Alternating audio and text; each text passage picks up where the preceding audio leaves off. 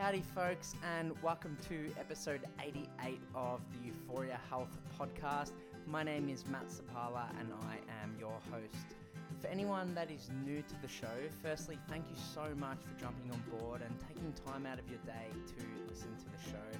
Secondly, a little bit of background about myself. I'm a qualified personal trainer and I'm currently studying a Bachelor of Health Science, majoring in nutrition. My whole coaching philosophy and the reason why I started the podcast was to educate and inspire people to make more healthful choices each and every day. These choices add years to your life. These choices enable you to thrive, and most of all, these choices allow you to live in abundance.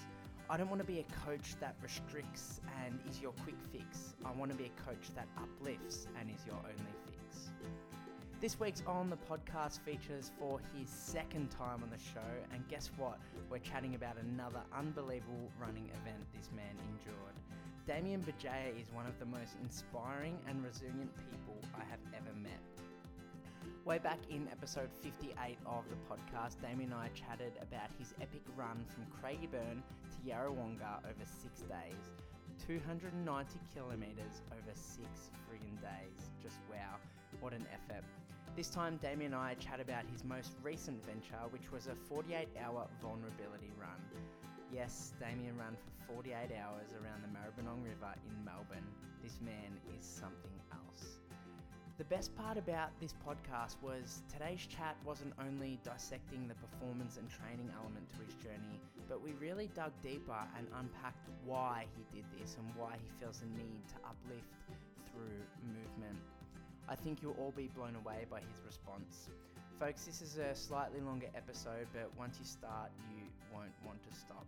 I'll see you on the other side. Damien Bugeja, welcome back to the Euphoria Health podcast, my friend. Feels good to be back here. Mate, I was just thinking to myself, you were the last podcast that I recorded face to face when we crossed paths this time last year, and you're the first podcast face to face this year. Worlds aligned, don't they? Mate, it's um a crazy whirlwind. We've just been chewing each other's ear off for about an hour and a half, talking absolute dribble, listening to my dog Buddy bark at every moving part down the an offline podcast that won't be released, which is probably good. Oh, thank God for that. Buddy's um Buddy's being painful this morning. I'm sure you guys would know how much he barks and at every little thing, but he's been painful. So if you hear him in the background, that's just him. So do not Does he stress make at a all. special guest appearance on every podcast? Every single time, it's like as soon as I press record, he's like, "All right, I'm He knows barking. what's up. It's his time to shine. I'm barking. I'm barking." Damo, mate, you are such an incredible human being, and since the last time we spoke, you've tackled two incredible events, which both don't feature sleep at all.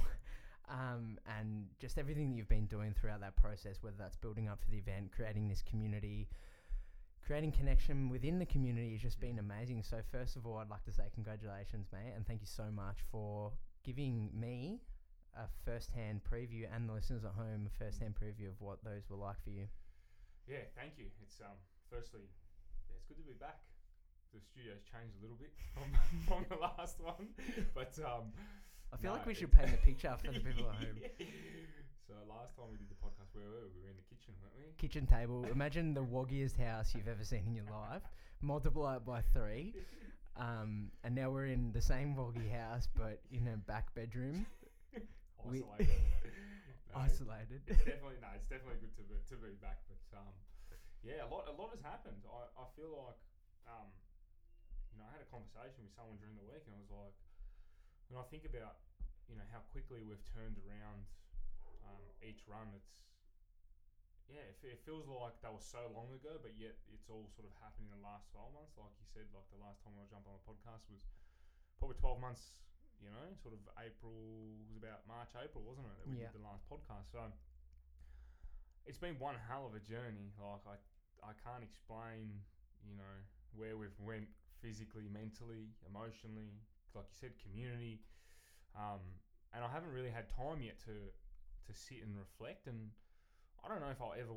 I don't know if I ever will. Like for me, I move on very quickly. Like you know, it's like I do the event, the commotion of the event happens, and then it's like, all right, well, go back to reality and What's next? what's next and you know how can we start generating different ideas different impact but you know i think you know there's a time where i will sit down and i'll, I'll reflect on what we've done because it was monumental um, and it was messed up. It was pretty fucked up. Like it was really fucked up. Um, but yeah like i'm super proud of what we've been able to do and i think the biggest thing is and i say it on every podcast is the community piece is showing other people what they can do and what's possible. And um, I'm actually scared for myself moving forward because I don't know what's next. Like, and I think that's the biggest thing that not scares me, but is like, holy shit! Like, what more can I get out of myself? So that is a little bit daunting for me because it it means more sacrifice. It means more sleepless nights. You know, it means more time away from you know family and social life and friends and but then the events themselves like we spoke about before off the podcast was the day to day is the hardest part. But don't get me wrong like the event is the most is the fucked up part. Like is the part that takes a lot out of you you know? Like you walk away from the event and say all right i need some time here to just process what's happened. Um, but most of all just let the body recover because you know physically you can't uh, it's hard to explain the toll that goes through your body when you do an event like the last especially the last two that we've done. The first one was probably a bit more manageable but definitely the 24 hour the 24 hour was a great introduction for me into what it's like to run under sleep deprivation because you know you can put yourself physically through a lot of trauma, but then add the elements of hallucinations, you know, um, falling asleep while you're running, not really understanding where you are, like just trying to understand that you're moving, and sometimes in these runs you don't really know where you're moving, like. So you, you feed off the people around you, yeah, like especially the forty eight hour, like sort of got you know 36 hours in and you know you and and the thing is like I ran 48 hours but I was up for probably about 56 like in total because the run started at 2 p.m. so like if you think about like I would I got up I think that day on the Friday that we started I was up at 7 so 7 till what's that that's another 7 hours so 7 hours on top of the 48 well we're at 55 so it's a long time to be awake for. Um, Bloody oath. And- Bodies aren't designed to do that. nah, nah, nah, nah. But it is like not not that it is, but you can do it. You know, and sometimes all it takes is like a, a forty minute nap, which is kind of how I broke it down. Was like I'd, I think I slept for three hours in total and, and had like three 40 minute naps, something like that. Um, and yeah, like it just it's funny when you're that tired what your brain does to you. Like it's it's crazy because you know you start seeing things, you start, you know. I think there was a there was a moment where I started. I said to a friend of mine, I said, "Oh, you brought your dog, didn't you?" I said, "I saw your dog on the way through," and she's like, "No, like Nala's not here." I was like, "I just went past the aid station. I just saw your dog." And she's like, "What are you talking about?" And everyone's like, "What are you talking about?" I'm like, but it was just I didn't know where, like, I didn't know what was happening. I didn't know where I was, and but yeah, that's the beauty of what we've been able to do over the last sort of twelve months. I don't even know where to take the conversation after that. I feel like we could wrap the podcast up.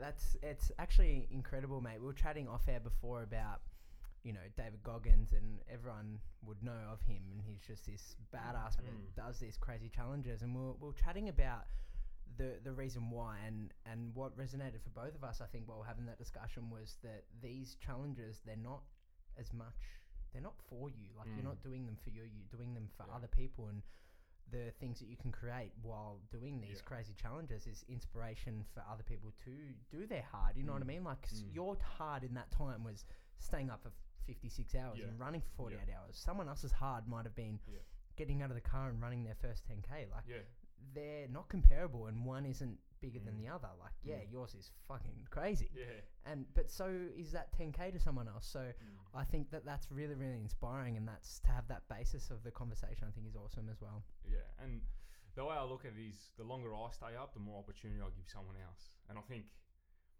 you know, if if I'm able to put myself in a position to give someone else that opportunity, like don't get me wrong, when, when I say it's not for me, like it's a, it, it is definitely an avenue for me to push myself because I want to get to the end of my life and know, hey, I gave this thing 100%. Like I maximised every inch of effort, blood, sweat, and tears just to see what I was made of. Um, and you learn a lot about yourself, and that's part of the reason I want to. I throw myself into these things is not because, you know, not because I want to run forty eight hours. Like, you know, that's not fun. like, it's not run. To, it's not fun to run forty eight hours. But for me, it's you know the lessons that you learn in the forty eight hours then is very transferable to life. And I think for anything like, you know, everyone says cliches to like step outside your comfort zone but then it's like how far outside your comfort zone are you willing to go you know like your comfort zone is this little round area but then stepping outside that is endless yeah it's like all right you can go a little bit further past what you thought was comfortable or you can go 48 hours past what you thought was comfortable but it's a massive difference yeah and your comfort zone is very limited yeah but your your discomfort and your level of discomfort is is not limited at all. And that's for me is where like the true passion lies is and that's where like the true inspiration for me is is like how far outside my comfort zone can I keep pushing this thing? You know, when I did the first run back in March last year, I was like I thought that was discomfort. But then I did a 24 hour and I was like, holy shit, we've now pushed the envelope a little bit further. But then you realize that you survive and you get through it and you didn't die and you didn't it wasn't your breaking point it wasn't rock bottom so then i did the 48 hour and it's like well i didn't die i didn't break and i survived let's keep going like what's next you know so and i don't think you never get to a point if you get to a point where you've broken yourself you've done something wrong along the way like if i ever get to a point in these events where I just couldn't make it or I couldn't do it, it was because of my own doing. It wasn't because I'm not stupid enough to do something so unrealistic. Like 48 hour runs, it sounds crazy to us and it sounds crazy to our network, but there is amazing people out there who like are doing these crazy runs constantly and doing this sort of crazy shit. So for me, it's just like, all right, well, I'm I'm putting myself constantly in an uncomfortable position, and I do that for a purpose because the lessons that I get out of it mentally, emotionally, physically helps me live a better life.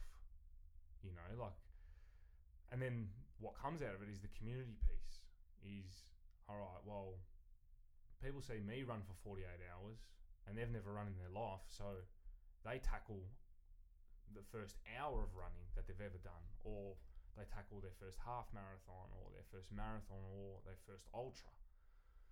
So, you know, there's two parts to it.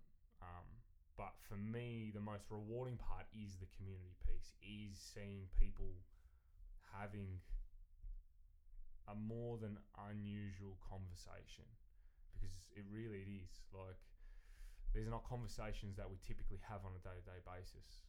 But when you throw yourself into an uncomfortable position it's crazy to think what comes up you know?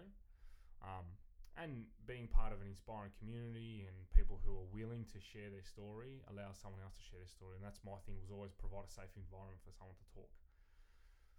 And I don't know how safe running for 48 hours is, but it's a safe environment for someone to open up about their struggles. And that for me is the most inspiring thing is like, you know, if I'm running at the front of the pack and I hear two people behind me talking about how they tackle depression or how they overcome suicide or how they overcome losing a parent, that makes me happy and that drives me because I'm like, now I've done my fucking job. Like, I've given someone else the opportunity to see the way I'm living because I think I, I live purposefully, but I think it's easy it's easy to just stick to what you know. Like that's just the easy part, you know. Um, but my my job is, you know, what I do is to allow people to understand that there's more. Like there's more to basic conversation. There's more to surface level. There's more to materialism. There's more to, you know, secluding yourself.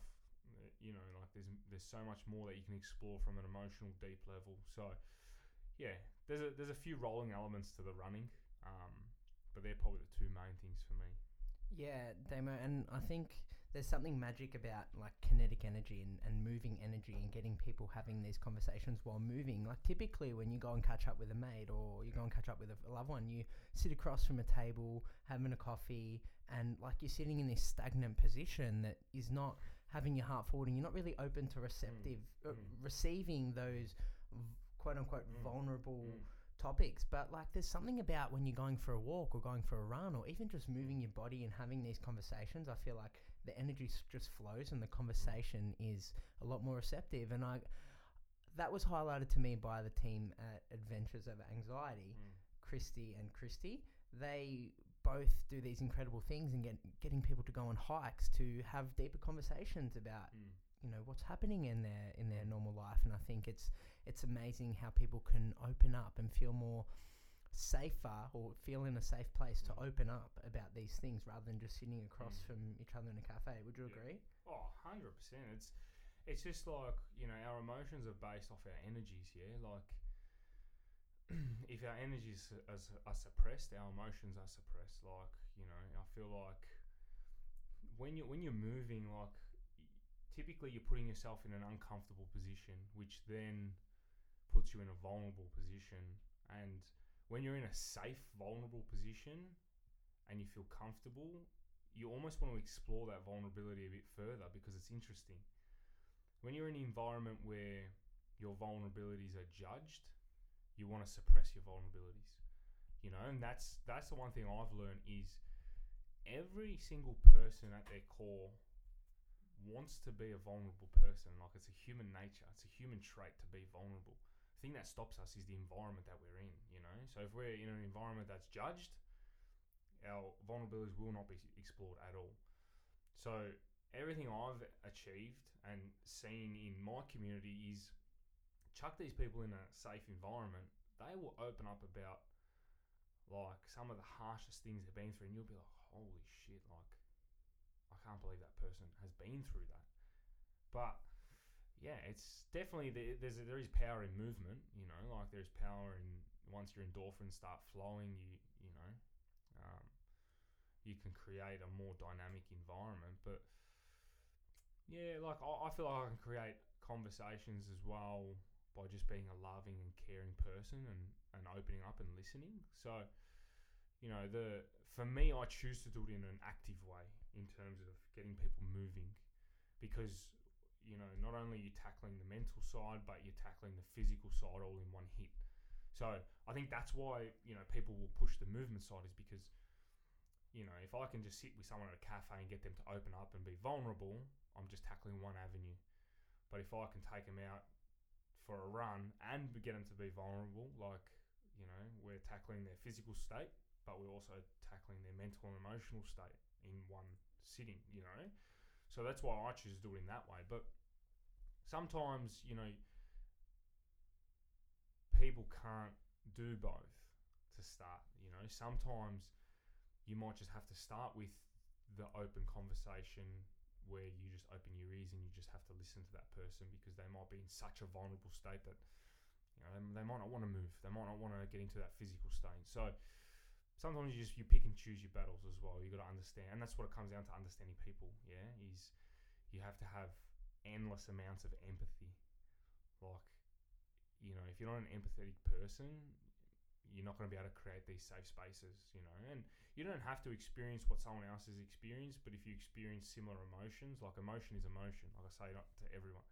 Anger is anger, frustration is frustration, seclusion is seclusion. But if you understand what that feels like and you've been through it and you empathize, that's how you create a safe space. You know, you don't create a safe space by always attacking someone or judging someone or trying to constantly give them advice. Like Sometimes the best advice is no advice. Sometimes you just need to sit and listen to that person because that's what they want, you know. But I think the end goal is to be physically active and emotionally vulnerable, you know, in the right environment, and that's what we're here to create. Yeah, I love it. I couldn't have said it better myself, man. And I'd love to break down the nitty gritty of this 48 hour run. We've highlighted it, you know, countless times already in the intro. But first of all, how did you come up with the 48 hour time frame? I know you did the 24 hour a couple of months earlier. Was it just logical to double it? or 24 times 2 equals 48, doesn't it? But how do you even how do you even train for that? How do you prepare it? Take us through the process from you know discovering or deciding on forty eight hours to actually you know, living it.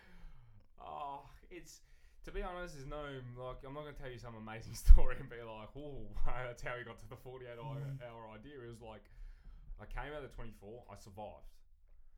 The next logical thing for me was, all right, I still had the community piece, so I still wanted to work out a way to get people together. So my thing was like, all right, 24, I survived, I got through, I ran really well. We'll just double it, like. And I, there was no thought process to it. There was not like, oh, hey, do I think I can do it? Like, of course I know I can do it. Like, I know I'll be able to do it once I train for it. So, the idea was very simple. It was just, hey, let's just go double the time. Like, that just sounds crazy to me, and it sounds crazy to most people. But just double time, forty-eight hours. Like, who do I know that's run forty-eight hours? Well, not many people, unless they're like racing or they wouldn't just do a forty-eight hour event, you know. So I just thought it was an awesome opportunity for me to be like, holy shit, like 24 was hard, but it wasn't breaking point. 48 sounded like a breaking point to me.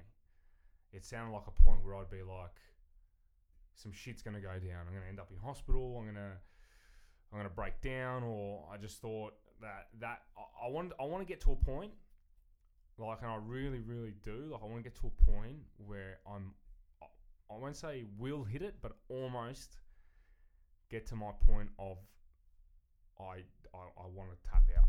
Like, and for me to get to that point is like, like there'd have to be some serious, serious, serious pain, like or some something. And it's just I know it sounds stupid to most people, but if I still think I've got a little bit left in the tank, that angers me. like it does, it angers me because like 48 hours I ran really well. I probably could have ran a little bit further, which would have you know got me to that point. But I feel like there's now something more that I can do to to get to that point. Like, so That might stop you there. For the listeners at home that might be scratching their head thinking, who is this guy and why does he seek discomfort? why does finding your breaking point it's excite you? Like why does that like that's to some people that's that's crazy. Your body's designed to keep you in this, you know, equation that's so balanced, not it's an equilibrium, isn't it? Yeah. It's like why does it I excite don't you? know, because I, know I can. Like it's just, I, like I know I can, but it's hard to explain what you get out of it. Like it's hard to explain how how you come out of it becoming a better person. Like I feel like each run I do, I come out of it more aware of myself, more aware of my emotions. Because once you go back into normal society, like there's nothing in your life that's going to happen that's as like as painful as that. Like, so I feel like everything that kind of comes up in my life now, like I have less stress because I know what real, I know what stress on the body feels like. So like I feel like I do come out of these runs just an like heaps better person, and it's and I can't pinpoint like you can't pinpoint it, but it's all to do with emotion, yeah, and mindset. Like your mindset just gets shifted a little bit each time. You know, you become a bit more inspired in yourself. You become a little bit more creative. You you become a little bit more aware of the people around you and yourself and yeah, I don't know. It's it's got nothing to do with physical. Like it's got nothing to do with me being like I just want to know that I can fucking run for a week straight. Like it's got nothing to do with that. It's just everything to do with my emotions and everything to do with my mindset because you know, and you know, the running is a small part of my life, and we've spoken off air about like where I want to go and what I want to do business wise. So I feel like that is an avenue to helping me become a bit more self aware. and it's crazy how much more self-aware you become in those critical moments. You know, like I feel like you learn the most about yourself is when you're under pressure, but more importantly when you're under duress. Like if you think about it, the I think the most amazing place you can get to as a human being is being able to make a calculated, controlled decision under high emotion and high stress. Whether it's starting a business, starting whatever it is that you want to start, like Making do like yeah, it could be anything. It could be anything. Like you're gonna be under pressure every day. Yeah. Like there's gonna be a level of, you know, stress is an internalization. That's, you know, it's it's what you it's what you can tolerate. So for me now going to life, I know I can tolerate X amount of stress, but it's a it's a learnt behavior, isn't it? You like you have to learn that through something. For me, I learn it through running. For someone else, it might be they learn it through lifting weights or they learn it through having constant vulnerable conversations. I choose to do running because that's what I'm good at and that's what I know.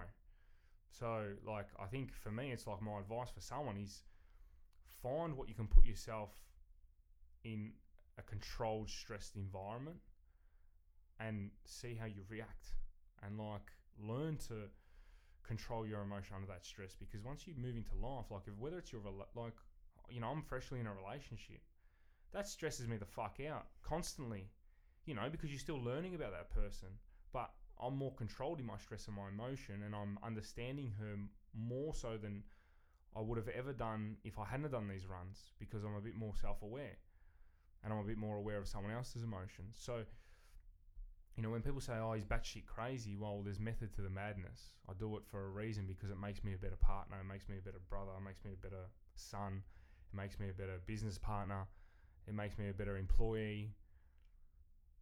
And I think that is winning at life, yeah, is when you can just be an overall good human. And that's what it allows me to do. Like, I just feel like it makes me a better human. So essentially, you're saying that the the stress that you were under in that situation, in this case, a 48 hour run, is interchangeable for other stresses that you may face in your life in whatever domain that be, because you've you've been through the worst. Like you've you've pushed it up a hill for a bit. Yeah. You know. Like, did we not talk off air about how you were mentally burnt out? Yeah. being burnt out is a coping mechanism. Yeah, it's like my burnt out phase could be different from your burnt out phase. Your burnt out fra- phase is different from someone else's. But that's all based on our experiences, based on what we've tolerated in the past. So for me, I'm like I've tolerated crazy, crazy amounts of stress. So whatever it is I do moving forward, I feel like my capacity of experiencing is is quite high because it's a learned behavior. Like I've, I've put myself through it, yeah. And for some people, that's scary. Like it's scary to say, "Hey, well, I'm going to push myself to the limit to understand a learned behavior." Like I get that, like I hundred percent get that. But you want to see what you're made of. Like you want to see how far you can push the envelope, not from a running perspective, from a life perspective, from an emotional intelligent point of view, from a self awareness point of view. You have to put yourself through stress like you know like i think a conversation i had with my partner was she said to me early on in the relationship was she's like i don't stress. And i said so what are you learning? And she found it hard to explain that to me. I said like what are you learning about yourself if you're not putting yourself through some level of duress?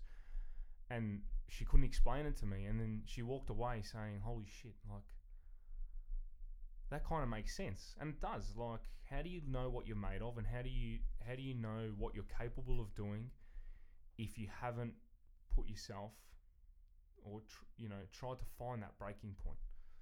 So for me it's like you know most people avoid the breaking point. Most people want to avoid discomfort.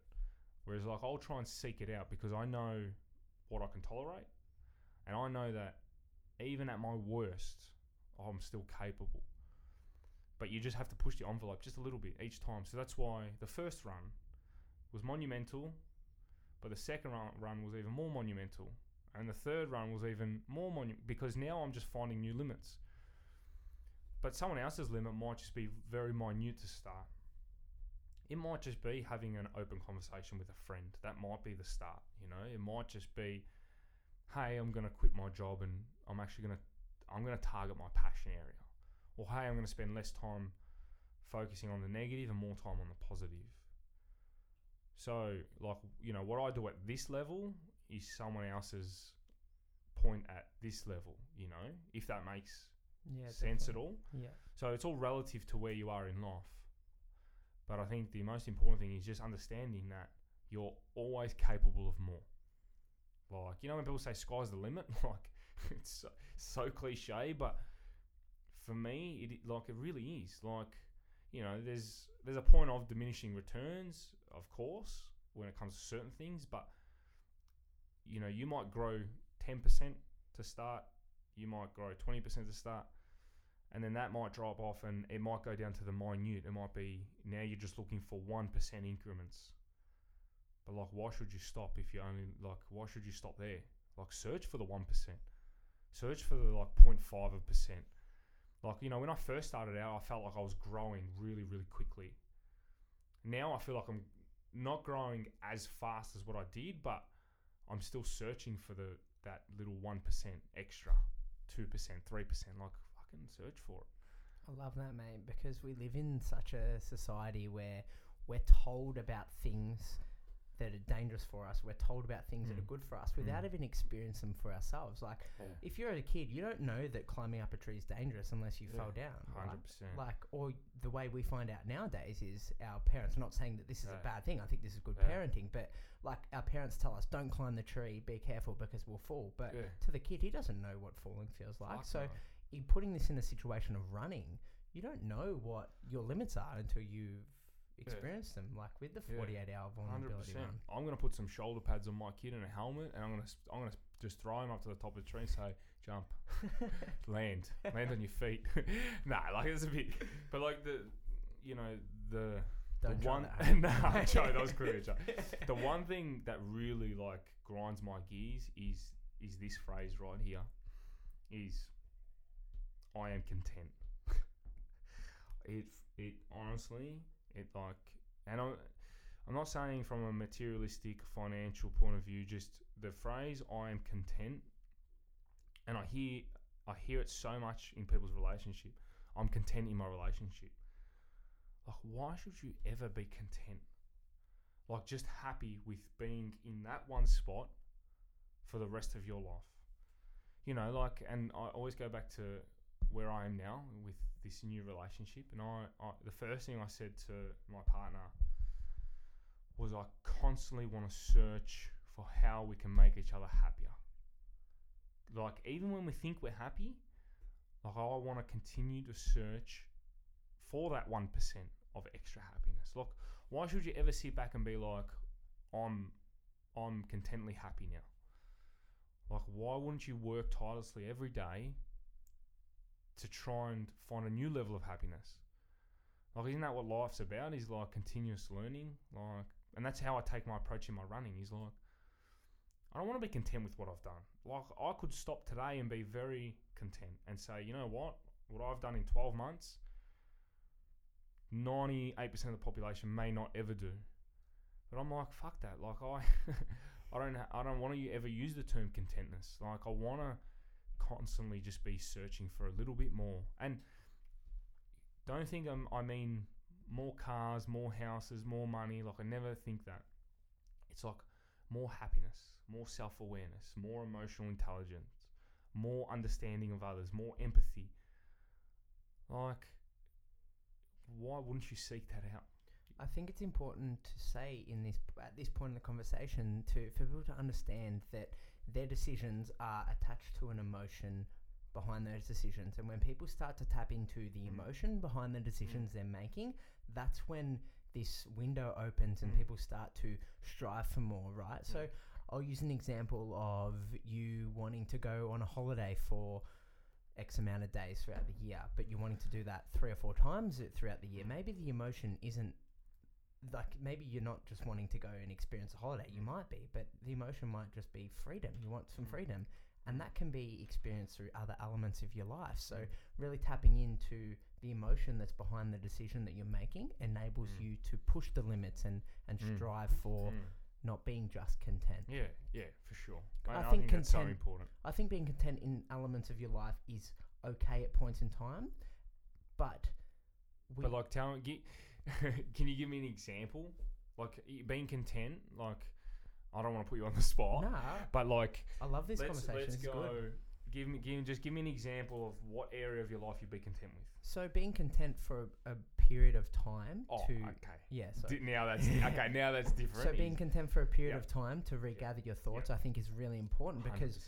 we need to be able to celebrate the wins that we've just had. Like, for example, Damo, if you were just to go do your 24 hour run and then two weeks later do the 48 hour run, you Yeah. didn't give yourself time to f- to Yeah. celebrate the Yeah. success. So I think it's important to recognize that yes, Yeah.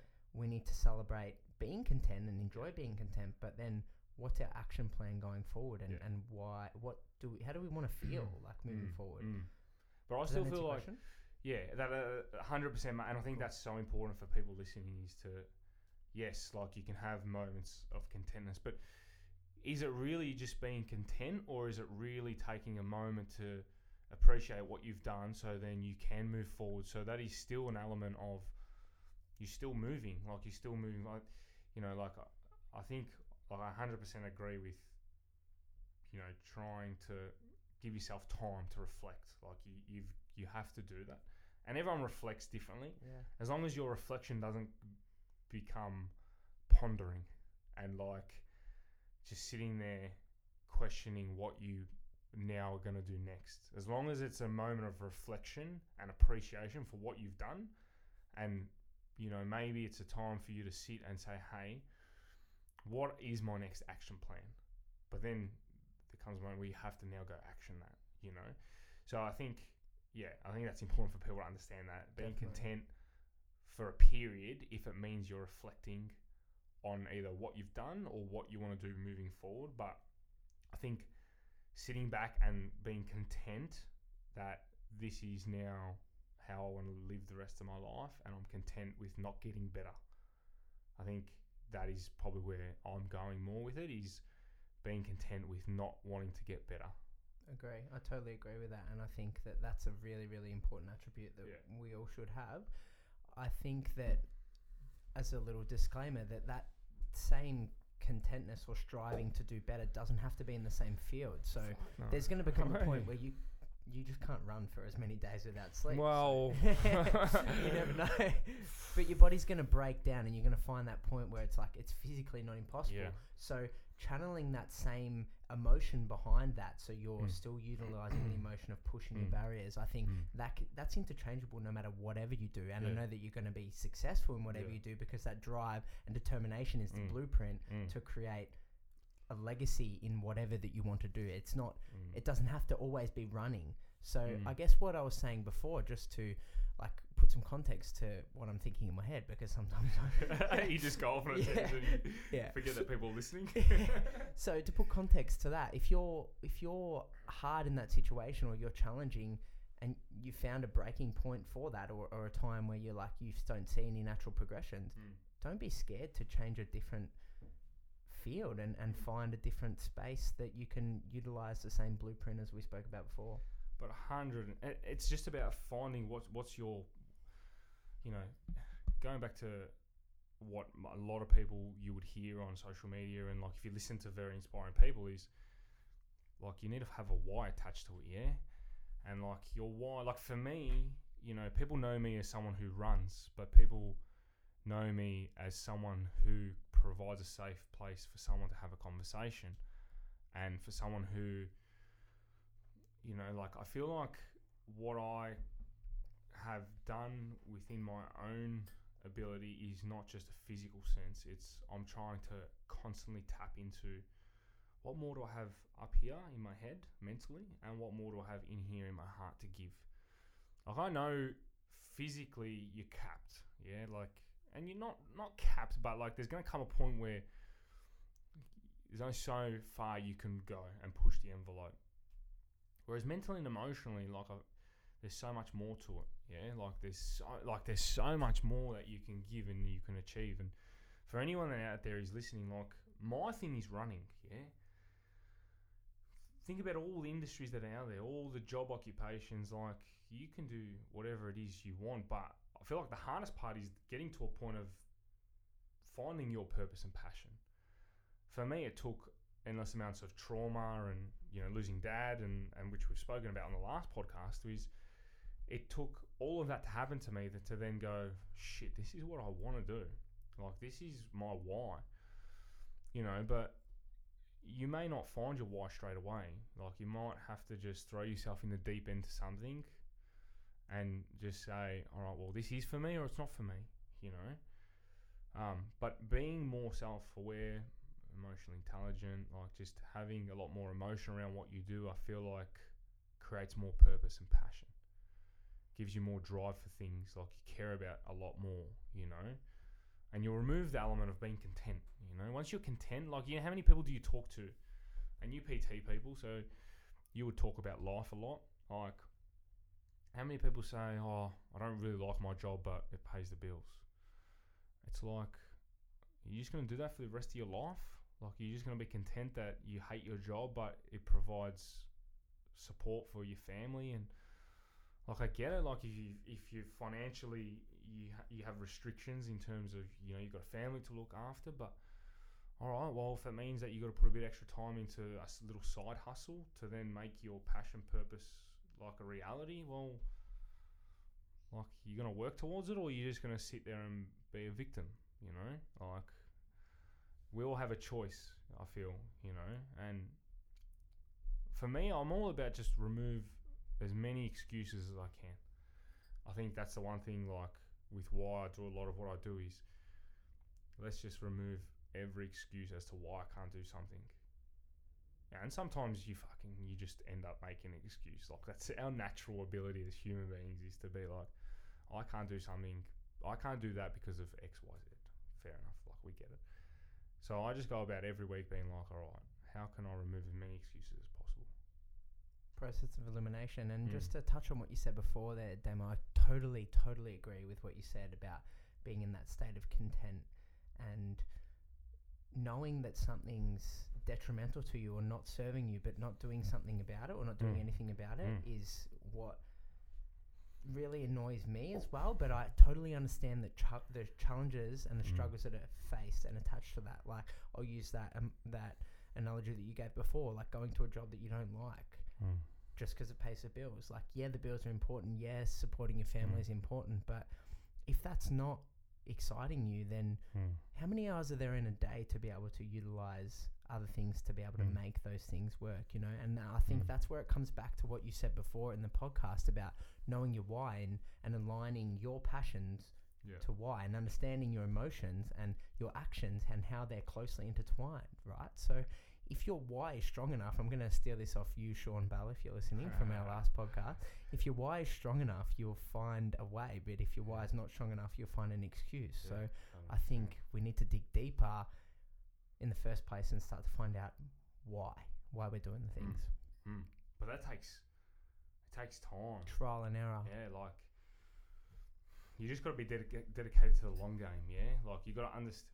You know, like don't search for perfection. I think that's the thing. Is like one thing I realized early on is like I, if I constantly searched for perfection, I was constantly disappointed in myself, even if I was doing amazing things.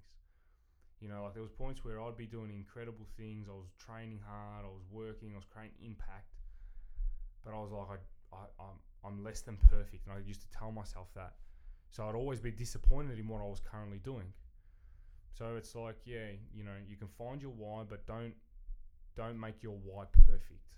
Like, make your why work for you. Like that's because as soon as you start doing it for someone else or for something else other than you, it becomes meaningless. You know, and I think that's the thing is find a why that has longevity. You know, like for Yeah. me, my why is in people. There's longevity in people unless robots and aliens come and take us all over. But you know, Happening- happening rapid rate these days. But these days, like next year, I could not have a why. But you know, my my why is in giving back to people. You Yeah. know, but that's my why. You know, your why might be in I don't know buying cafes. It might be in moving to Darwin and playing cricket.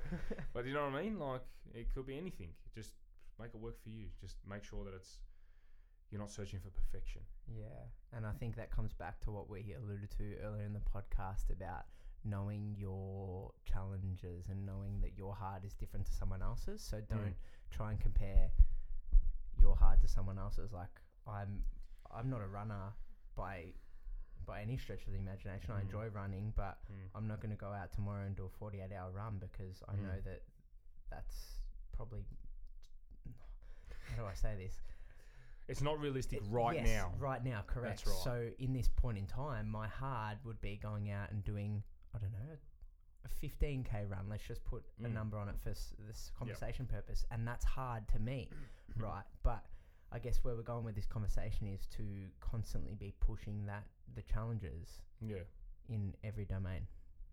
And it's cra It's you know, there's like I said before about like how far past your comfort zone you can go. It's just get to your discomfort level. Like just get there first, because that takes a lengthy period to get there and takes a lot of fucking pressure, stress, anxiety.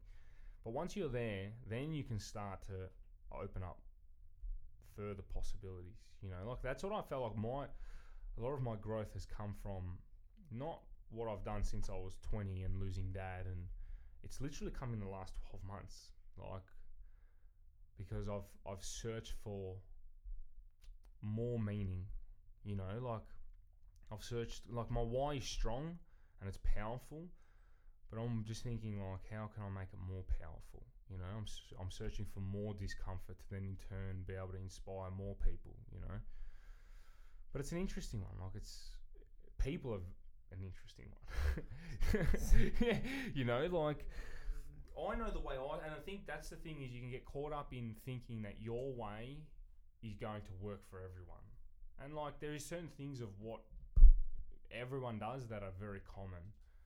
So like my my the hardest thing I found challenging was like I like I've got to a point where I know how far you can go. So sometimes I find it hard to understand why people don't want to get to that point you know like but then uh, you got to sit back and say not everyone's willing to feel that level of discomfort. No one's not everyone's willing to feel that level of pain.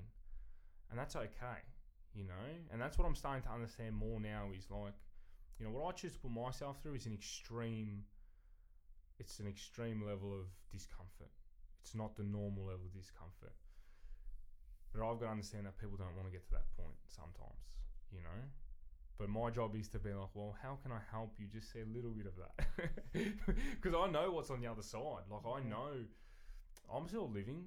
Like, I don't have any health issues. Like, I don't come out of these runs, end up in hospital, like, with, you know, my kidneys are ruined, my liver's stuffed, you know, like, I'm, I'm a normal functioning human being that goes to work three days later. Like, so, you know, you can do this sort of stuff. Like, it's possible, yeah? Yeah. If you do it the right way.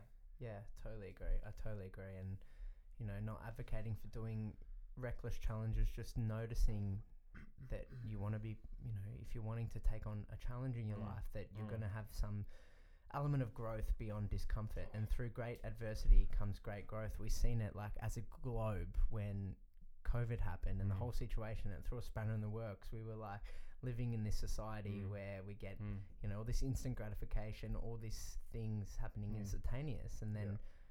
suddenly the world stops and Yeah. we don't know how to function. But Yeah. the root things that survived through that, it wasn't, you know, it wasn't materialistic things. It was Mm. human connection and relationship building. And I think towards the end of it, I know, like speaking for us down in Melbourne, we we copped it really hard for Australia, Yeah, and like I know other parts of the world like are still going through this period of Mm. time, but we now have this like newfound sense of connection and newfound s- found sense of communication and building relationships and like almost this new purpose. So Which is good. it's amazing. Because the, the thing that shoots me to tears, kills me, is being rewarded for materialism.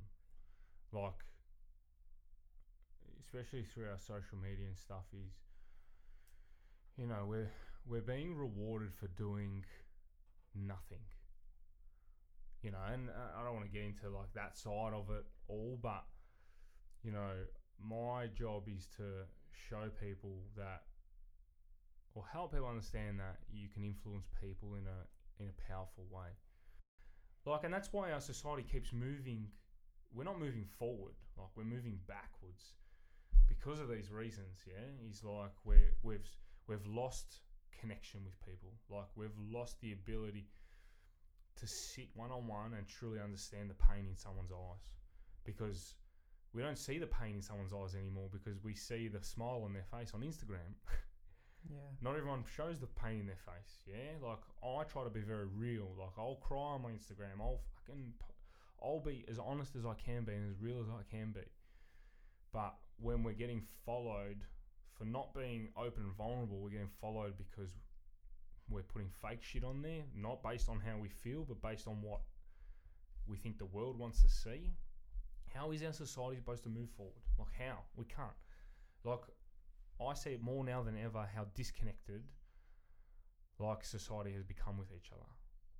And like you see it in the conversations. Like conversations are not about raw emotion and you know trying to connect each other. They're about you know competing against each other on what we have and what we don't have and what people see or like you know what I mean. And for me, I'm just like it fucking sad. Like it's really really sad. So you know I always think every day is like how can I give someone else the ability to say, hey, you know what, I'm to push a real message. I'm to push a raw emotion message and not a message of, you know, like, hey, I'm going to filter the shit out of this photo and make it look like, you know, I own this Ferrari and like. Totally agree. Yeah. Yeah, it's it, and that's that's a podcast on its on its own. But going back to you know the piece about communities, well, in my community, I try and avoid that. You know, I'm trying to avoid those bullshit, meaningless conversation. What's your why within your community? Damn it, I know this, but Mm, for the listeners at home, mm, what is your why within that? Like you've you said it earlier about relationships and connection, but mm. but why? Why is because for me, I've know I, I know what it feels like to feel disconnected. You know, we've talked about it in my last in the last podcast. Is like I know what it feels like to, you know, not want to be here anymore. To want to end my own life. And I know how much people struggle on a day to day basis. And I only know that because I ask the right questions, because I, I can see and I can empathize. So my job is, and my why, is to get other people to see that in each other. You know, and like I always say, I want to build a community based off love and care. Why? Because if you do everything based off love and care, it has all the more meaning you understand more. Like when you love someone, you care for someone. You're not going to see through them. You're not going to see past them. You're not going to see behind them. Like you're going to see, like you're going to see them for who they actually are. So, the running, that, all that, like these podcasts, whatever, it's all a means to an end for me. It's all a means to an end to say, hey, we need to base all these relationships off love and care. And the more we can do that, you know, I feel like the better off we're all going to be. So my why is just like, all right, how do I create that atmosphere of love and care? A big way is running. Like when people run together, you're feeling like the same emotions. You know, when you sit down in a, in a group and you chat about the things that matter, well, you're feeling those raw emotions. So you know, there's there's a few rolling elements to a why as well. Yeah, it's like this is your core why, but then there's it branches off into other areas too. You know, as much as I want to build a community based off love and care, like I have a few other whys that surround that and complement it. You know, so because you know at, at, at the core you're always going to have that main why. But as you move into a few different things, I feel like you've got to have a few different avenues as to what you're doing as well. That's just my opinion. No, I love it. I guess I just wanted to tie that in a bow for people at home because we've come on like some tangents today, and I absolutely love these tangents because they're all tying up together. But for people at home that are Mm. that are sitting there and thinking like, how the fuck does this all make sense? Yeah. It makes sense because Damien has created this community based off. You can hear Buddy barking in the background. Sorry, Damien's based this community off love and care, and he's he's experienced these emotions before. Inter- interject if I'm getting anything wrong, Damo. But he's creating this community so that we can all come together and experience what it's like to have these meaningful conversations and Mm. get through the other side. And Mm. the action that is bringing these people together It's running. Mm. Just going off. Jesus, buddy, he likes that one too. mate. so, I guess to to tie that in a bow, like Mm. how how can people understand what their why is and actually take action on it because we Mm. know like you know like we we all have different whys Mm. that why we do things but we want to Mm. dig deeper into why we're actually doing things like Mm. oh n- not i just want to sleep in because i'm tired Mm. like why are you tired like what's happening It's a pro- it, it's a process. yeah Like, there's nothing I can give you to say, bang, I'm going to wake up today, I'm going to work on these five points, and you're going to find your why. No, you just got to try a bunch of different shit, find what you like, surround yourself with incredible people who inspire you to be better. Like, it's not just a matter of just, hey, go find your why. Like, for me, there's heaps of things that I've done. One is put myself in an element of discomfort. Two, surround myself with the most amazing people. Three, wake up every day and do things that serve you. Yeah, like you know, if you're gonna live your life serving others, you're never gonna find your why. So I feel like it's a process over time to then finding your why. But you got to start with yourself. You got to start understanding yourself a bit better, understanding the way you react in certain situations, the way you know your emotions control you and make and allow you to make certain decisions. So I, I can't tell people, I can't give you a formula and say, hey, this is how you find your why. Like everyone copes with stress very differently. Like go through life, experience stuff. Like experience what it feels like to to stress. Like I know it sounds stupid, but you have to put yourself through vulnerable situations to then come out and be like, that worked, that didn't. I like the way I did this. I like the way I reacted to that. I like this person. I hate that. I don't hate that person. I dislike this person. Doesn't serve me. let's explore I like that occupation, but I don't like that occu- occupation. But if I bring a little bit of that into that, I may enjoy it. Like, you know what I mean? Like, there, I could I could sit here for another three hours and explain different ways that I've explored my why. Like, write down your values. Like, understand. Like for me, love, care, community, connection. You know, like all find out what are the words you live by. Write them down. Like I'm sure you've got something somewhere where you know exactly what your values are. You know, um. So I don't know. Like it's I, I can't give you that formula. Like I just I think you already have though, experiencing things and understanding and connecting with how you felt during those times. Like Mm. we're we're really disconnected with how we're Mm. feeling, mm, and we're not connecting the dots to yeah why we're feeling that way or what is yeah. the root cause for that. You know, But So- and like to to sum up like that question, the bow tie question, is if you think that there's something that you don't struggle with on a day to day basis, like think again. Like if you think that you can go through a whole day and not struggle with something, like it's fucking bullshit. Like if we all struggle with something, regardless, and the only way to fix that is we need help.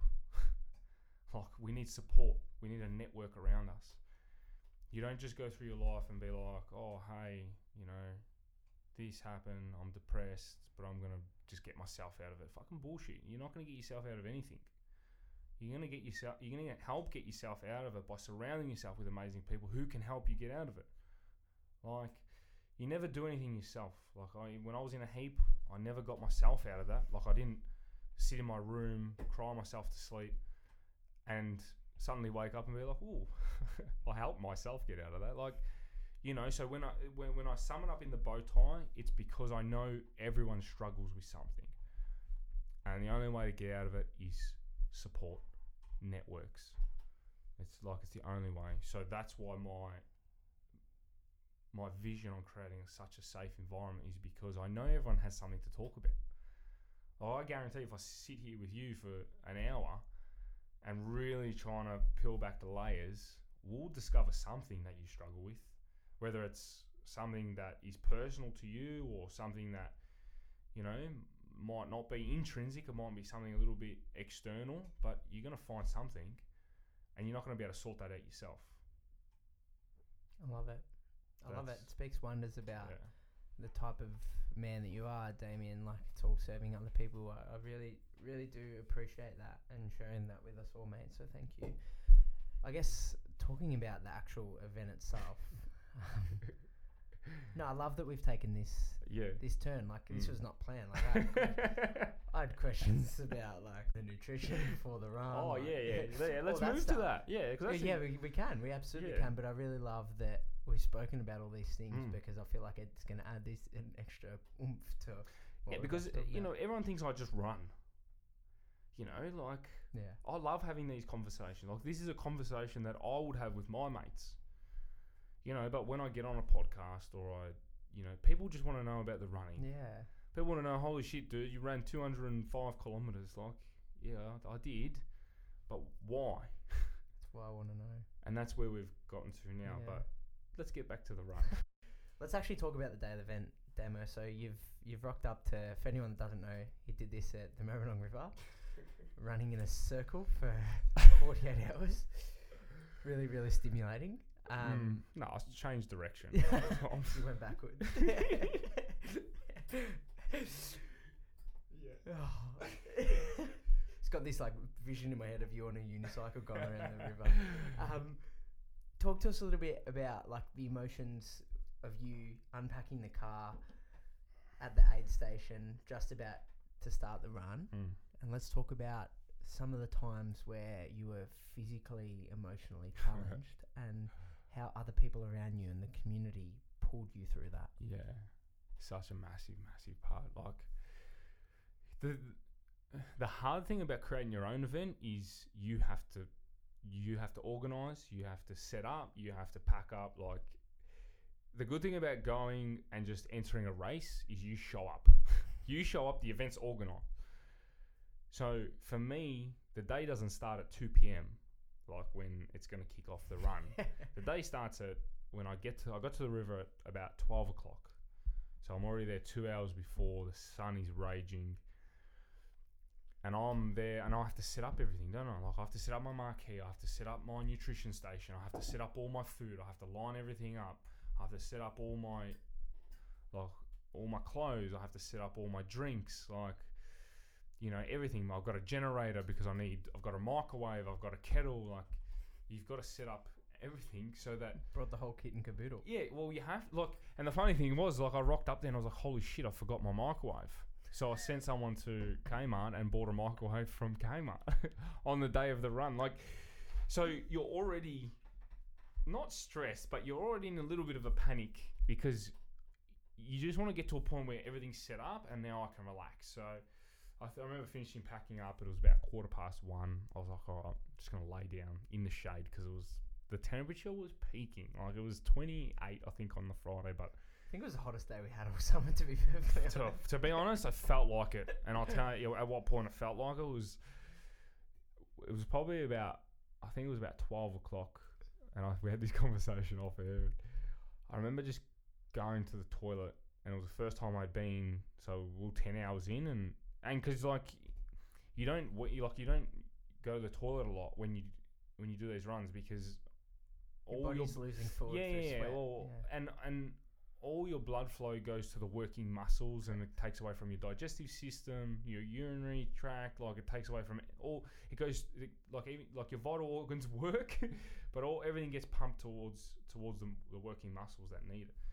So it was like twelve o'clock, and I remember I was like, "Ah, I need, I need to go to the toilet. I, you know, go to the bush, it's fucking dark, and I just remember seeing like, and because it was black, like pitch black. I couldn't really see, but like my urine, I was like, like that doesn't look right. I remember just looking at it, being like, fuck, and I couldn't really see the color of it. So the whole like the whole tent area was lit up like with lights. So I was like, all right, I'm just gonna move a bit closer so I can see what's going on here. I move and it was just pure blood, and I was like, fuck. I was like, oh, and I was like.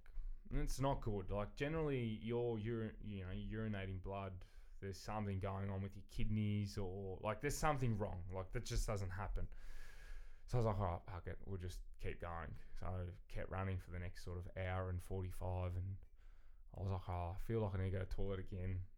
So I'll go again, same thing, just pure, pure blood. And this by this stage I'm starting to panic because it's like it's like almost like a an what is it like a placebo effect? Like when you think something's wrong or like I don't know. I just felt like I was pissing blood, so then I started feeling all this pain in my kidneys. But I don't know if it was pain. I feel like maybe it was just me seeing the blood and being like, "Holy shit, my kidneys now hurt," you hmm. know. So I was just running and I had all this pain through my back and like, and generally like you know your kidney pain comes like on the side of your back and stuff. And I was like, "Oh, I just changed the strategy." But at this point, I started panicking because I'm like, "Oh." You just goes through your head. You're like, "Fuck, what's gonna go? I have to call the ambulance." Like, you know, my mum, because my mum stayed there the whole time as well. So she had seen what happened, you know, my girlfriend saw what happened. So they all start stressing, like, fuck, we're calling the ambulance. Like, this is not right. Like, you're not supposed to be urinating blood. And then, like, I showed a few other people and they're like, dude, like, this is fucked up. Like, if it, like, just, I, know, I was like, nah, just let it be. I'll have a feeling it's going to pass. Like, something. but in my head, I was probably just like, nah, this shit's not going to pass. Like, I'm just gonna have to deal with it. And if it gets to a point where I've got to call the ambulance, I'll call the ambulance. Like that's it. Like the game over. So anyway, I was like, all right. So the process now is all right. Let me just get as much water into the body. If it's something to do with my kidneys, I'll try and flush it out. Because in the lead up, I'd I'd been on heavy, heavy painkillers and anti-inflammatories because I was nursing a calf in- injury, and I said this to you before was I didn't run for the last ten days in the lead up to the run, not by choice, just I had a little strain in my calf, which in my head I was like I just need to avoid the pain, like I just need to. So I was anti-inflammatories, painkillers, anti-inflammatories, painkillers. So that was probably the cause of why I was urinating blood. On top of that was the dehydration. So that was probably the one point where I was like, holy shit, I don't think I'm gonna make it. Like if this that was one of the things where I was health concerns was, the only thing that was really going to stop me. You know, it was like if something happened to me internally, and I and it was going to jeopardize my health health moving forward, I would have stopped the run. So, luckily, just I removed all artificial foods. So like, um, you know, all my Clif bars, all my like electrolyte drinks, and I just stayed more like whole foods, um, and just water.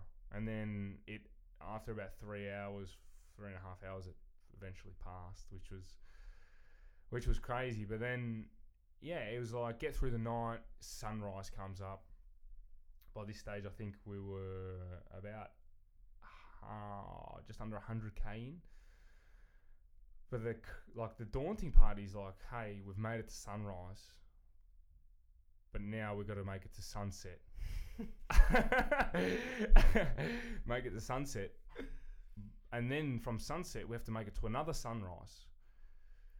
So, you know, making it to the first sunrise was like it was such an achievement, and that's how I kind of like broke it down. Was like, all right, just get to sunset on the first night, get to sunrise, then get to sunset, and then get to sunrise, and that's how I kind of broke it down. But when I got to sunrise on Saturday, I was like. 2 p.m. the next day is so far away. Like it's still like it's like 30 hours away still. Like so far. And after the, everything that happened with the urinating of the blood, I was like, all right, I'll just just get into a nice routine, get back onto your nutrition. Because the, the hardest thing is if you skip an hour of nutrition, you're behind the eight ball. Like, you know, our nutrition plan was we had to consume 90 to 120 grams of carbs per hour which is if if for anyone who weighs their food and stuff like it's a decent amount of pure carbs just to get in.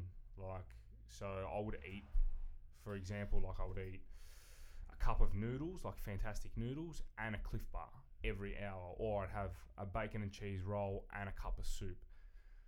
Like that's a meal yeah? Like you're having that as a meal on its own. Like I'd have that I wouldn't have that for lunch but like if someone consumed that that's like a that that will last you five six hours. I had to consume that every hour, so like every hour I was eating like a shitload of food. On top of that, hydrating with Tailwind, which is full of like magnesium, sodium, potassium, like all the good stuff. So it was hard to sort of maintain because you constantly felt full. Like as much as I was running, it's like fuck, I've got to eat again. And an hour goes pretty quickly, like when you're running. Mm. And you get back and you'd be like, fuck how am I going to consume? But there were points where I'd feel like not sick, but like I don't know if I can get this down. Like, but you have to because if you miss an hour, if you miss two hours of good nutrition, like you just can't make it up. So, you know, we got to probably Saturday night. I got to Saturday night and thought everything that I had brought on the run just didn't seem appetizing anymore. So I remember I said to someone, "Go get me two fucking cheeseburgers. Go to Macca's. I want a coffee and I need two cheeseburgers." so that's what I did. I, someone went and I had McDonald's. I had two cheeseburgers. I had a coffee. Um, one of my aunties brought like I'm I come from an Italian family and like we call them coteletti, which is like chicken schnitzels. Um, she brought like homemade crumb chicken schnitzels and um, are you are you you're Italian? Italian. You know uh, croquet? Yeah. Like yeah, yeah. So she brought fucking massive platters of croquet. Like so every all my whole community who were running were like just indulging in like chicken schnitzels and like cro- croquet are like these rice and cheese and like like these balls and the whole everyone we just stopped at one moment we're like fuck the run like let's just sit here and just feast on all this food Like, but it just in a run like that like things change very quickly yeah like something that you ate an hour ago may not sit in the next hour you know so it was kind of just broken down hour by hour um, but from I reckon the 30 sort of five hour mark was the point where I was like, fuck me. Like, this is, yeah, this is not, this is not getting any, any easier, you know? So it's like at that point where the pain doesn't get worse. It's just mentally how long can you hold on for now? And that's kind of the approach we took for the next 13 hours. Fucking hell, I feel like this is a cliffhanger for an episode of something. Jesus Christ. um, I'm waiting to hear what you have to say next, but I have to ask a question and lead the conversation. But, Damo, like, at that point in time, like, you know, you've you've explained how you've quote unquote hit the wall that many times. Did you Mm. have any any points where you just like, nah, I can't do this. Like, I'm I'm I'm not going on any further. Like, I'm actually fucked. Nah, nah, not at all. You, when I say hit the wall, you hit the wall physically. Yeah. Yeah. The what the point I'm at now is like, I know what hitting the wall physically feels like, but I Mhm. also know what going around the wall and just like pushing a little bit further feels like, and it's sometimes you know when you hit the wall physically, it's not about hey I've got to keep running, like you know. Uh, you just have to find a way to keep moving. And if that means walking, like, don't get me wrong, like, I'm not going to sit here and be like, hey, I ran for 48 hours straight. Like, I didn't. There's no fucking way. It's not possible to do that. Like, some guy broke the Australian record um, last week and he ran 330 kilometers in 48 hours. But he walked a little bit and he slept for like an hour and a half. So, don't think like, you know, you hit the wall and it's like, hey, fuck, I'm gonna do some like crazy ass shit and just keep running. like, no, you fucking, no fucking chance I'm gonna do that. But It's not Forrest Gump. no, but no, Forrest Gump was a two-hour movie. I was running for 48 hours. Fucking serious or what? Everyone said, "Are you Forrest Gump?" I said, "Forrest Gump ran for fucking 20 minutes of the movie, you bastard. Like I ran for 48 hours or 44 hours straight. Don't ever compare me to Forrest Gump, you bastard." that, that has to be my, my snippet of the podcast. Has to be. Has to be. But the thing you when you hit the wall is find a way to keep moving, and that's like it's okay related to life. If you hit a wall where you think you can't, just just take a couple more steps. Like just and it, it gets a little bit easier. Like in my case, it doesn't get easier in terms of hey, it's gonna get it's gonna get better. No, like the longer you run, the harder it keeps getting. But you just I know mentally I'm never gonna break. But that's the point I've got to now. Like when I was early on in my running, it was like I was a bit more vulnerable in that sense. Is like I'd give up a little bit easier. But now I've understood, you know, where I can go mentally. Like physically, I've done enough training to know that even when my body feels like it's broken, it's not. You can still keep moving. It's like if you want to go back to Goggins, it's like the forty percent rule. When you think you're done, you're only forty percent of the way, and it's fucking true. Like I, I don't like to admit or like agree with a lot of things on what the way he goes about it, and that's me. But when you think you're done, you can go further. But it's like, all right, well, how do you go further? Well, you don't have to run, you know, like you can walk. so for me, I walked a little bit, you know, Shifting like, the goalposts. yeah, you just have to shi Like for me, I was always like, my intention was never to run 48 hours non-stop. It's not physically possible. I was moving for maybe 44 hours, 43 hours, or oh, four, yeah, something like that, 44 hours, like a couple hours sleep, a couple hours like for eating nutrition to stop because you can't eat and run, like you have to stop and scoff it all down. So I think probably the 36 hour mark or a bit bit earlier, 32 was like the hit the wall mark where like I actually got to a point where my muscles weren't even working anymore. Like I would run on autopilot for a lap, which was 4k. I'd walk for half for about 500 meters to a k, and then I'd run the second lap, so it was an 8k. I'd get to the aid station, and once I stopped, I couldn't stand up.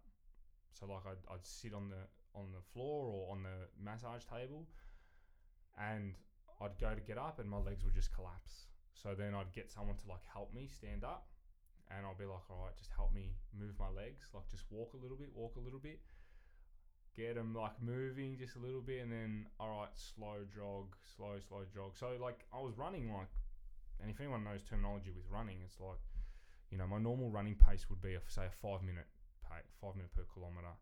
Like I was running eight, eight thirties. Like you can you could have walked faster than I was running. you know, but like you go back, shift the goalpost. Like if I if I had told myself no, you have to keep running, keep running, I would have just died. Like I would have. It was inevitable. You know, so hitting the wall physically is different to hitting the wall mentally. Once you hit the wall mentally, you're fucked. It's true. Well, you Like, stop. you st- yeah, because for me, I, I always know I'm going to hit the wall physically. Like it's inevitable when you push yourself that far, you're going to hit the wall physically. But I always just make sure that mentally, I can always go that one step, two step, one lap, one k, one hour, and you manage. You get through it.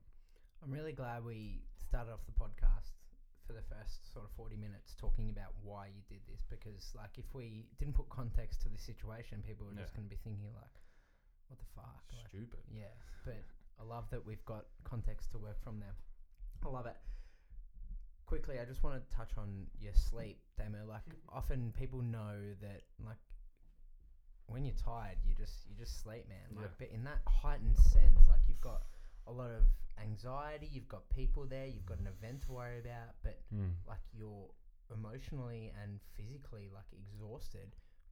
Did you like did you sleep at all? Did you actually physically sleep or was it just you Um, lying down? And did that make you feel worse? Because like sometimes when you have an hour of sleep like you feel Yeah. worse so yeah, there was. what was that like? So, in my head, I was like, all right, I'll plan to sleep on the first night and I'll plan to sleep on the second night. I'll have two, maybe like one hour sleeps. I'll get two hours in total. So I got to, I think it was one o'clock, two o'clock um, on the Saturday night. And I was like, I'll, I'll just, I'll just have a nap.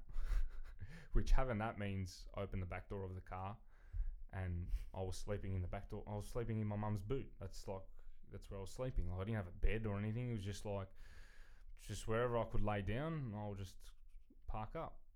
Um, but I wasn't like I, felt on the first night. I, I I went to bed forcing myself to like I wasn't even tired, but I was like have a snooze before you actually hit the wall and physically just need a sleep.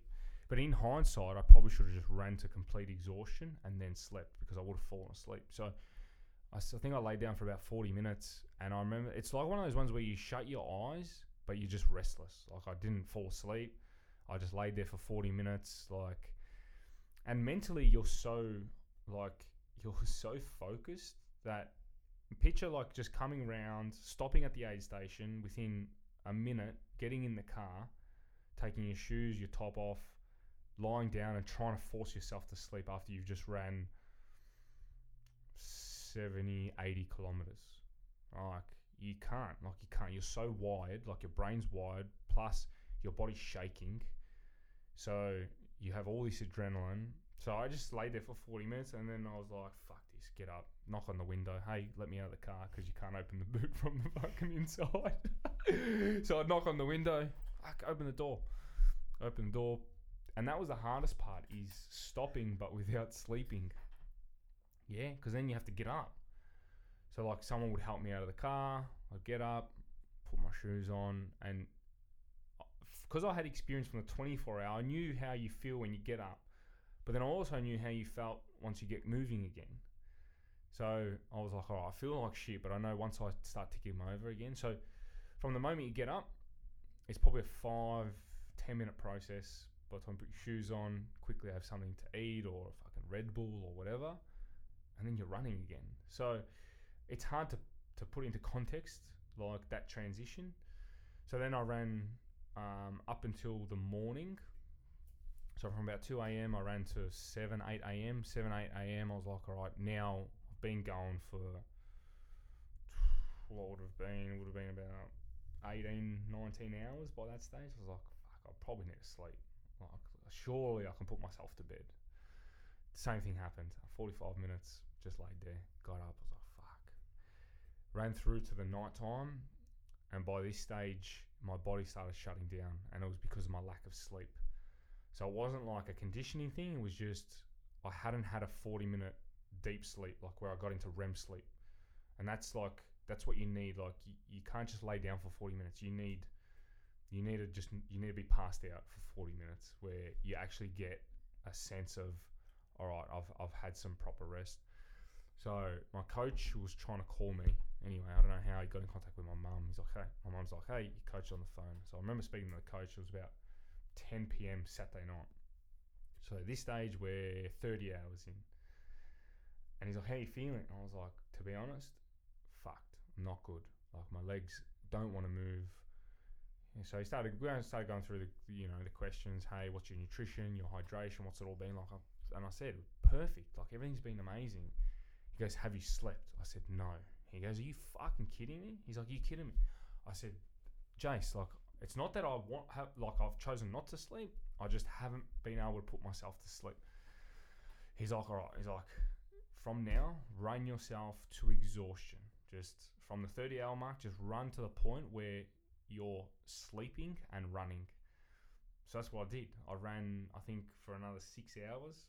So 36 hours in, I ran, it was like the middle of the night type thing. And then I remember just, and that's when I started hallucinating. That's when I started seeing the dog. And um, I had a few friends, um, or the owner of the cafe I work at came down and he told me the story after. And he's like, dude, he's like, talking to you was like talking to a zombie. He's like, he's like, do you remember talking to us? I was like, nah, not at all. He's like, some of the things you were saying, he's like, we couldn't even make sense of the conversation because you couldn't even string two words together. Like, it was just like mumble jumble.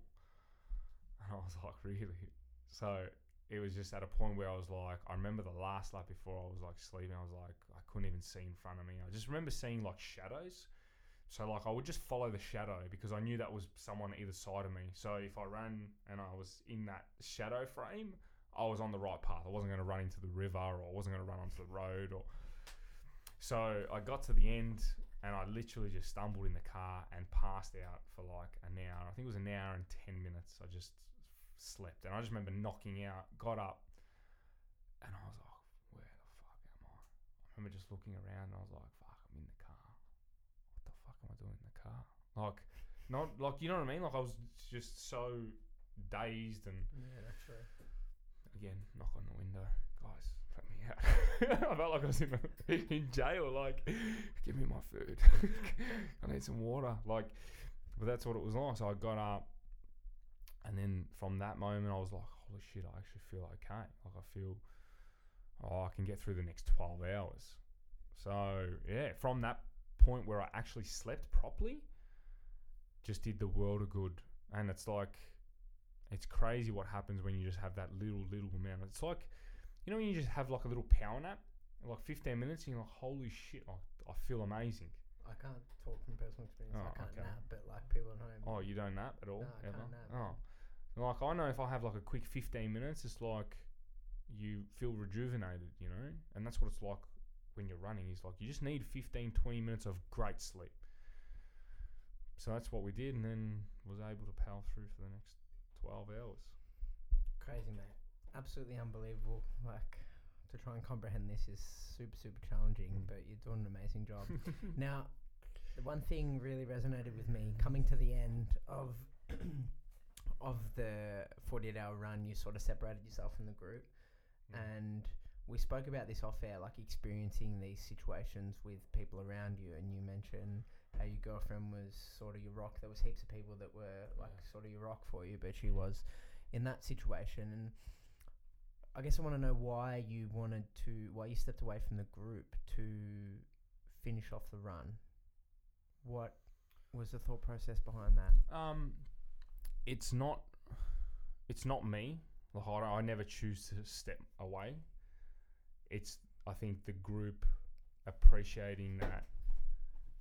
It's it's it's not not appreciating, but it it, it comes from a level of understanding. They're understanding that it's not their success. Like Yeah. if that makes sense, without making it sound like it's this is. But I think I never tell the group to hey, let me run in myself the group just appreciates that this guy has just put in 48 hours of work. For me, who's ran 10k, 50k, 100k, it's not my event to celebrate that success at the end, Yeah. if that makes Yeah, any sense. So it's never, yeah, it was never, even in the 24 hour, it was never me being like, hey guys, step away, I'm running in. Because if I had it, if it was my choice, like I'd always say, guys, just fucking run in with me. Like it's running together. It's like a group effort, yeah. But I think I appreciate that. Like I appreciate that they understand that the work that has gone into it, and they understand that it's not just the run itself; it's everything that leads up to the run. You know, it's the building of the community, it's the running group, it's the conversations, it's the caring about other people that leads to that one finishing moment. You know, and yeah, it's amazing to think that people, after all of that, have the initiative to be like, this guy deserves the recognition, you know? Yeah. And that's never comes from me because I don't need the recognition, I don't want it, but it's nice to know that people appreciate that. Yeah, absolutely. Absolutely. No, I really love that. And I was going to say that the next question was about the community and, and what the feedback from from the event. Like, I'm sure you're probably still trying to sift through all the Yeah, comments and yeah. everything from it, but Yeah. you've just summed that up perfectly. That Yeah. you know the the people were there. They didn't come for Mm. themselves. They came Mm. to connect with others and like watching from the outside Mm. in. Like I was telling you off air, like I was watching it like a movie. Yeah. Longest fucking movie I've ever watched in my life. That's what I said. Forrest Gump is fucking easier to watch. but nah, it was just incredible to watch from the outside and Mm. like even the impact that it had, the conversations that it Mm. started from people that don't Oh, know you, Dude, like, don't know you personally. Like And it's I- incredible. You know what was the most incredible thing is like I had maybe 10, 15 people that just rocked up off their own bat. I remember this dude. It was like 3 a.m. on Saturday night, and I was like running, and all I'm focused on is like just trying to stay on the track because I'm fucking in all sorts. And this guy came up and tapped me on the back, and he's like, he's like, hey dude, he's like, are you Damien? I was like, yeah. I was like, yeah, what's up? and I thought, like, because you're running, like, past anglers and stuff, like, anglers at, like, two in the morning is like, you get all, like, the drunks come out and they just walk around the river. And you, so I was like, fuck, who's this fucking random? Just like, and then I just looked and I was like, oh, shit, he's in his running gear. And he's like, oh, dude, he's like, I literally saw you on Instagram through a friend's post, like, two hours ago. He's like, so I put my shoes on. And he's like, and I came here. He's like, I just wanted to just run with you for a lap. And I was like, what the? I was like, and now that I think about it, I'm like, how is that someone just saw what I was doing around the river at two o'clock in the morning, decided, hey, this guy is fucking busting his ass, but I'm going to put my shoes on and come to the river just to support him. Which then opens up a conversation. Hey, dude, what do you do? Where you from? Do we know any mutual friends? And now we talk, like you know. So, I guess it's the main message. It's yeah, it's like started. exactly everything. The main reason I fucking did the run was for that exact purpose. So And- fulfilling. Yeah, it just makes it all more worth it. I love that, mate. Mm. I love that. Yeah, I, I can't even put it into words. Like it's so so Mm. inspiring, and for someone that's like had the opportunity to connect with you and chat, and like I've only met you once, but fuck, we're chatting like you know we've known each other for years, and Yeah. the ability to dig deeper and ask these questions and have these conversations, I think that to get that gratification for you personally, to Mm. know that what you're doing is impacting Mm. people, because sometimes you don't see it. Like Nah, you don't see it. Like you, you can look around, you see people there, you're like, oh yeah, like Yeah. people are here, but to have that person like Yeah. come and tap you on the shoulder, that's like, Yeah. yeah, it's amazing, man. So no, no, no, well done. Um, like I can't even find an adjective to describe the event, but fuck, it was crazy, and like to watch from the outside, just yeah, incredible, mate. Yeah, and that's I think the like the amazing part was like you know go back to your local community after it, like go back to work or whatever, and people would just be like, don't even know what to say. Like, I don't, you know, like, and that for me was like, we did something amazing. Like, we did something amazing because they couldn't put into words what that event meant because so much happened. Mm. But then it's like, hey, let's just keep in contact. Like, keep the conversation going. Like, the event is just an avenue to then keep the conversation going. Like, it just, it's the fuel that starts the fire. But then you got to keep the fire going and you got to keep that conversation going, which is, you know, which is the next step now. Is like, all right, how do I keep that going? So yeah, it was incredible, man. It was very, very humbling. And like I said earlier, like I'll reflect on it one day. It won't be at the moment because I'm still in the midst of doing it all. But it'll be definitely. I'll say something. You know, it'll be something I'll mention to my grandkids one day and be like, "Hey, Pop ran 48 hours, eh?" Back in my day, Your pop was a fucking badass. Love it. so yeah, Sit- man. sitting on your porch, Gran Torino style. I'll probably still be running. yeah, it depends. You know, depends how crazy we go and how much longevity I can. But yeah, we'll see what's fucking next, eh? Oh, Very mate, interesting. I don't even want to ask what's next because it's a work in progress. That was the one question I kept getting was like, surely there's nothing more you can do, and it's like, yeah, I got a couple ideas. I want to diversify a little bit, definitely. Yeah. Like, I want to get into. I had this idea, and this fucking sounds stupid, but I had this idea of like a 72 hour Ironman, a 24 hour swim into a 24 hour ride into a 24 hour run. I don't think that's ever been done before. So I'm, pl- I'm fiddling with that idea at the moment, but my biggest concern was can you be in chlorine for 24 hours? Mm.